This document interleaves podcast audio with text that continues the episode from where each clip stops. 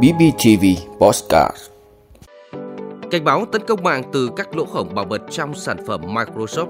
Bộ Y tế đề xuất hai phương án cho người khám trái tuyến. Việt Nam chặn kết nối điện thoại 2G không hợp chuẩn từ ngày 1 tháng 3. Tiêu thụ ô tô giảm mạnh đến 50%. Thông tin mới vụ 7 người nhập cư được cho là công dân Việt Nam tại Anh. Xin kính chào quý vị và các bạn. Vừa rồi là những thông tin sẽ có trong 5 phút trưa nay của Postcard BPTV. Mời quý vị và các bạn cùng nghe. Thưa quý vị, tin từ Cục An toàn Thông tin Bộ Thông tin và Truyền thông, Cục này đã có cảnh báo về các lỗ hổng an toàn thông tin ảnh hưởng mức cao và nghiêm trọng trong sản phẩm Microsoft. Trên cơ sở danh sách bản phá tháng 2 năm 2024 của Microsoft, với 72 lỗ hổng bảo mật, các chuyên gia đánh giá mức độ nguy hiểm của các lỗ hổng, khuyến nghị đặc biệt lưu ý đến 9 lỗ hổng có ảnh hưởng mức cao và nghiêm trọng. Trong đó, CVE 2024-21410 trong Microsoft Exchange Server là lỗ hổng được đánh giá có mức ảnh hưởng nghiêm trọng, cho phép đối tượng không cần xác thực thực hiện tấn công leo thang đặc quyền. Hai lỗ hổng an toàn thông tin khác cũng có mức độ ảnh hưởng nghiêm trọng là CVE 2024-21413, CVE 2024 21378 trong phần mềm hỗ trợ quản lý thông tin Microsoft Outlook. Các lỗ hổng này cho phép đối tượng tấn công không cần xác thực thực thi mã từ xa.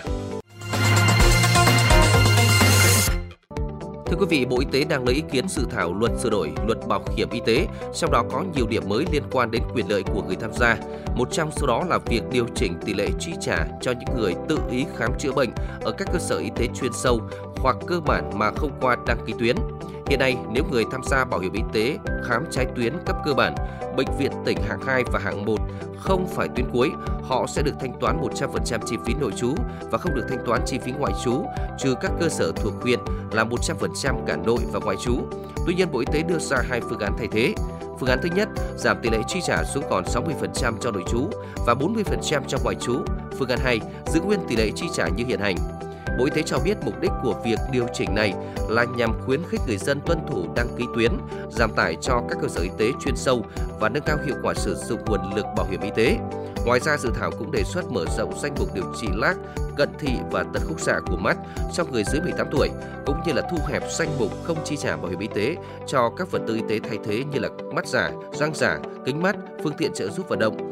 Dự thảo luật sửa đổi luật bảo hiểm y tế đang được Bộ Y tế lấy ý kiến rộng rãi từ các cơ quan, tổ chức và cá nhân quan tâm. Dự kiến thì dự thảo sẽ được trình Quốc hội xem xét vào kỳ họp thứ 8 năm 2024. Thưa quý vị, theo thông tin từ Cục Viễn thông Bộ Thông tin và Truyền thông từ ngày 1 tháng 3 năm 2024, các máy điện thoại di động mặt đất 2G không chứng nhận hợp quy sẽ không được phép kết nối vào mạng di động. Nhà mạng sẽ không cho phép nhập mạng mới, các máy điện thoại di động chỉ hỗ trợ công nghệ 2G không thuộc danh mục các máy điện thoại 2G được chứng nhận hợp quy do Bộ Thông tin và Truyền thông công bố.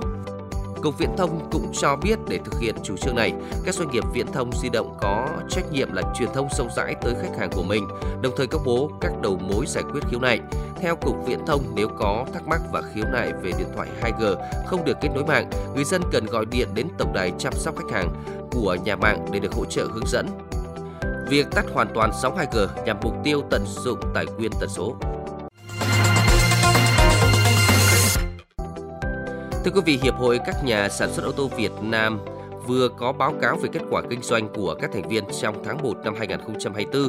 Theo đó, tháng đầu năm nay ghi nhận doanh số toàn thị trường chỉ đạt 19.243 chiếc, giảm mạnh đến 50% so với tháng trước đó, nhưng tăng 11% so với cùng kỳ năm ngoái.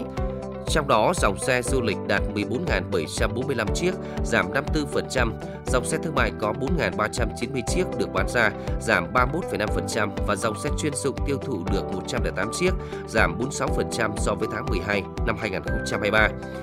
Cũng theo Hiệp hội các nhà sản xuất ô tô Việt Nam, doanh số ô tô sản xuất lắp ráp trong nước tháng 1 năm 2024 vừa qua giảm 59% chỉ đạt 9.783 chiếc. Trong khi đó, ô tô nhập khẩu nguyên chiếc ghi nhận mức sụt giảm ít hơn khoảng 36% với 9.460 chiếc. Hai hãng xe có doanh số trong tháng đầu năm 2024 giảm mạnh là Toyota Hyundai với mức giảm lần lượt 70% và 68% so với tháng cuối năm 2023.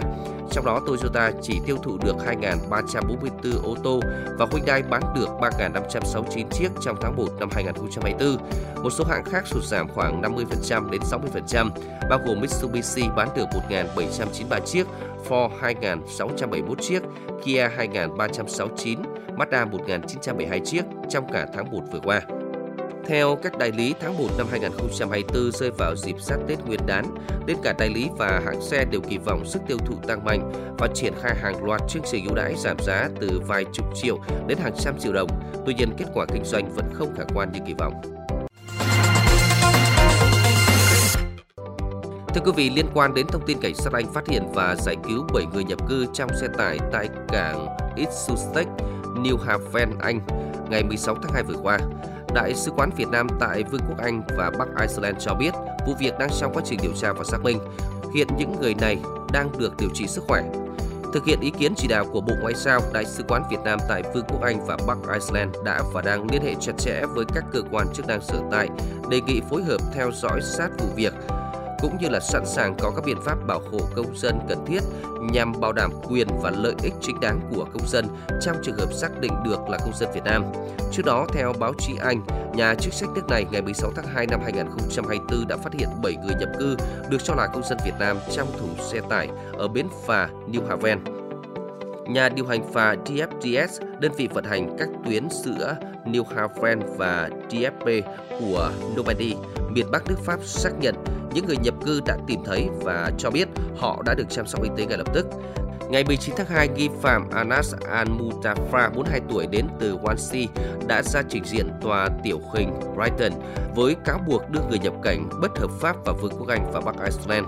Nghi phạm này đã bị tạm giam và dự kiến sẽ xuất hiện tại tòa đại hình Lewis vào ngày 18 tháng 3 tới.